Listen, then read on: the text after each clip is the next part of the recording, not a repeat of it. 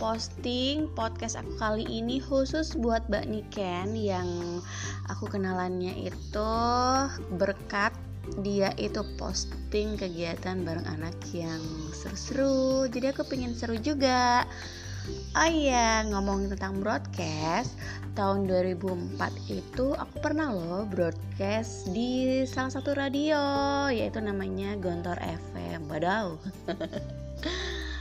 Iya, aku dipilih sebagai penyiar itu secara nggak sengaja ya, karena aku lagi uh, ngasih announcement di itu di uh, dipakai mic ya dan uh, suara aku itu apa sih menggoda pengasuh pondoknya itu untuk merekrut aku jadi salah satu penyiar di radio itu.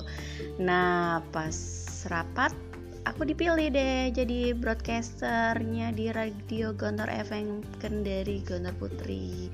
Dan itu aku excited banget dan gak nyangka kalau suara aku itu bisa secantik itu ya untuk didengarkan. Oh iya tau gak sih mbak efeknya? Banyak banget loh ya.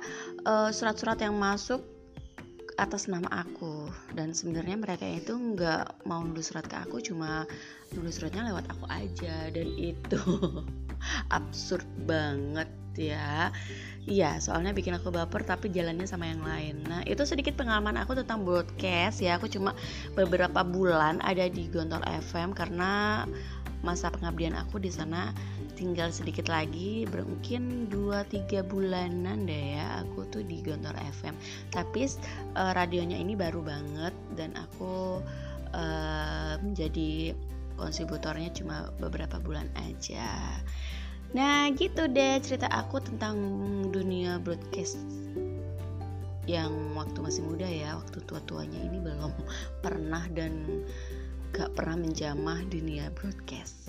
Itu ya sedikit pengalaman aku ya Mbak Diken. Semoga bisa bermanfaat bermanfaat. Apa coba? Entahlah dengerin aja suaraku yang ha, gemes. Dadah